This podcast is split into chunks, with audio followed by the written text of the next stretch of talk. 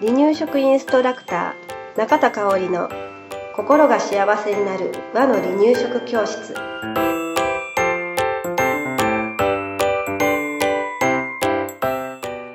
第68回です。番組アシスタントの山本智子です。よろしくお願いします。はいよろしくお願いします前回67回の時にね、あの赤ちゃんが手づかみ食べでうん学ぶことは何だろうっていうことで3つの学ぶことをお話ししましたはい。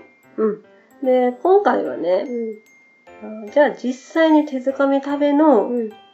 大きさ食べ物の大きさって具体的にどんなん、あ、知りたいですねえ、ね。うんあの、手づかみ食べしなさいしなさい言われても、大きさとか、うん。ねどんな状態に出していいのかっていう。そうそうっていうのがうんわからなかったらね、うん。あの、できませんので、ちょっとそ今日はそのお話をしていきたいなと思います。ははい。で、まあ、月齢によってね、手づかみ食べにおすすめな大きさっていうのは変わってくるんですけれど、うん。例えば、離乳食後期ぐらいからうん手づかみ食べ始まりますけれど、うん離乳食後期だったら5ミリぐらい。うん。まあ、5ミリ角のものをつまむというのはなかなか難しいんですけれど、うん。あのスティック状にうん。薄くね、まあ、千切りですよね、うんうんうん5ミリぐらいの千切りにしたもうのをん。持たせてあげうるん。っていうのがいいかなと思います。はい。あと離乳食完了期ね、うん。1センチ角とかうん1センチぐらいのスティック状のものを、えー食べさせてあげるといいかなと思います。つかみやすいかなと思います。はい。うんで、あのーあとはね、うん。なんだろう、野菜だったらまあスティック状とかにできますけれど、うん。肉団子うんにするときは、うん。ちょっと、どれぐらいかな、もう喉に詰まらない程度の団子なので、まあ、1直径、直径で1.5 1.5ぐらいかなのちっちゃい、ちっちゃい団子から始めてほしいなと思います。それはもう1歳過ぎてからの方が安心かなと思います。うん。あとはね、お好み焼きみたいなお焼き。を、まあ、作って、で、あの、手に持ちやすい大きさに切ってあげて、食べさせてあげる。うん。うん。っていうのも食べやすい形かなとははい思いますね。うん。だから食べやすい形っていうのは、サイコロ状、うんスティック状、うん団子状、うんで、お好み焼きとかパンケーキを、まあ、食べやすい大きさに切ってあげるっていうのが食べやすい大きさかなと思います。はい。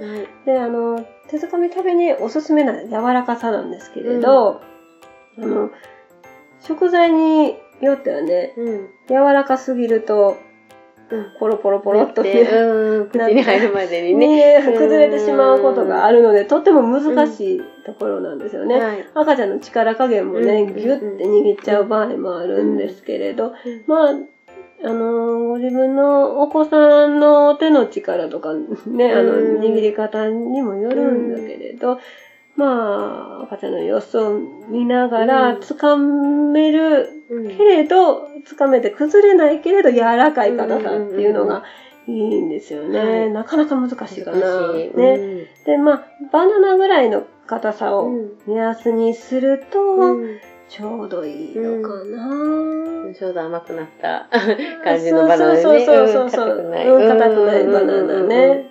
熟してるうバナナね。ん。うーん。そそう。そう。んなかなか難しいけど、でもまあ、潰したところで、うん。潰して握ったものを赤ちゃんが口の中に入れたら、それも手づかみ食べ OK なので、はい。それでも OK です。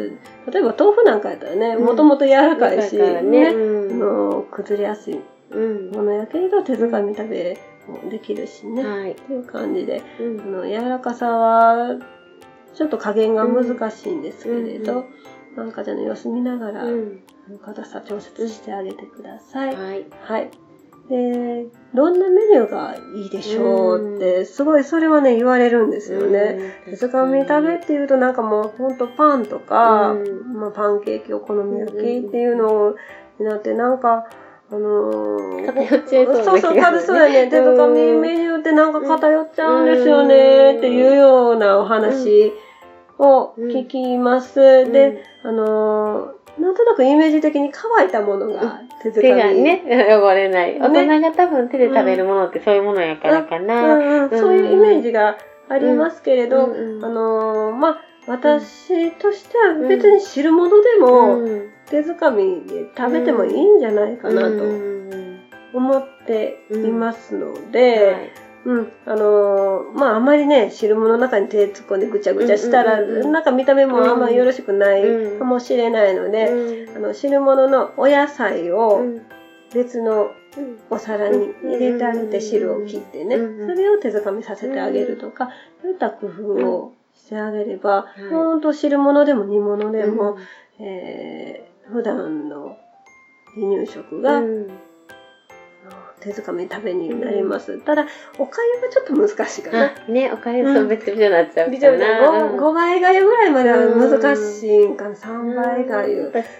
汁気がなくなってからかな。うん、そうね。汁気がなくなってから、うん例えばあの、私よくやってたの、うん。スプーンうでん、なんとなくこあう、形を作る形感じ。を作って、おにぎりっぽくしてあげて、うん。お皿にポンって置いてあげて。うんで、赤ちゃんつまんでね。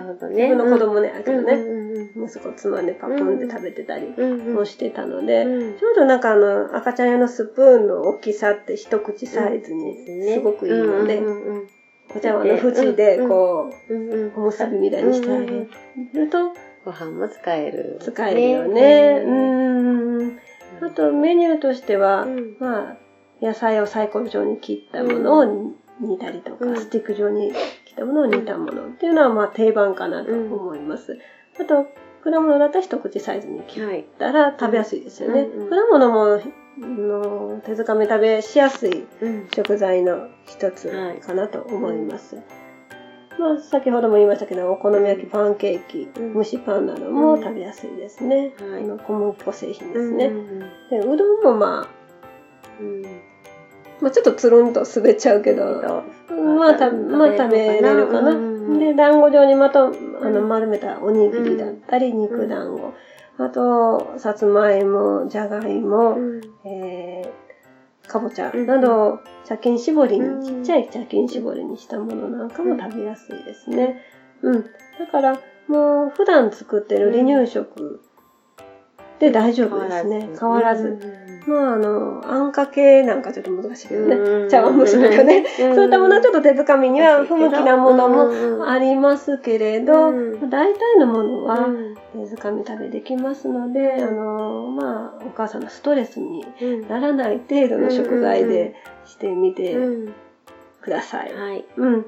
で、あの、手づかみ食べで注意してもらいたいことは、い。自分で食べられるようになったらね、うん。なんかもう嬉しくて次々お口の中に入れてしまうね。ね。子がいるんですよね。うん。もうほんとハムスターみたいになっちゃう子がいます。うちの甥っ子がそうやったんですけど、もうなんか、兄弟にとか、うんその親戚、周りの親戚、私も含めてに、はい取られまいとして、ああ、わかる。わかる取らへんのに、その、周りに人がいることで。周りに人がいることで、おにぎりを作ったら、もうおにぎりが全部僕のものだってなって家族全員のおにぎりを。でももう必死になって食べてっていう子やったんですね。で、まだそんなそ咀嚼がね、ううんまいこといかない時期なのに、口いっぱいに入れて、結局はおえって出す。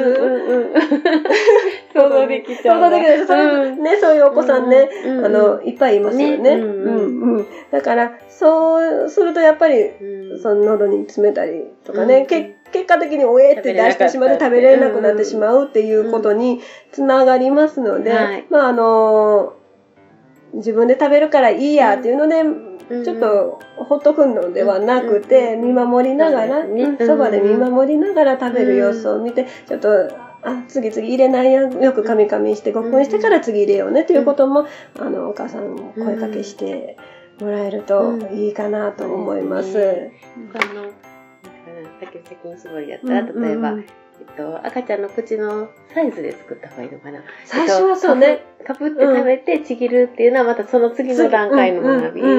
だから、そうやね、うん。一番最初は、うん。本当に一口でうん。食べて収まる感じよね。うん。で、1歳半ぐらいかな。近くになったらもうかじっ自分のお口の大きさにかじってね、食べれることができるようになってくると思うので、あの、まあ、お子さんの様子を見つつ、うん大きさを変えていってみてください。はい。こうね、噛みちぎって食べるというのもまた学びになるので、その段階も必ず必要やと思うので、うん、うん、はい。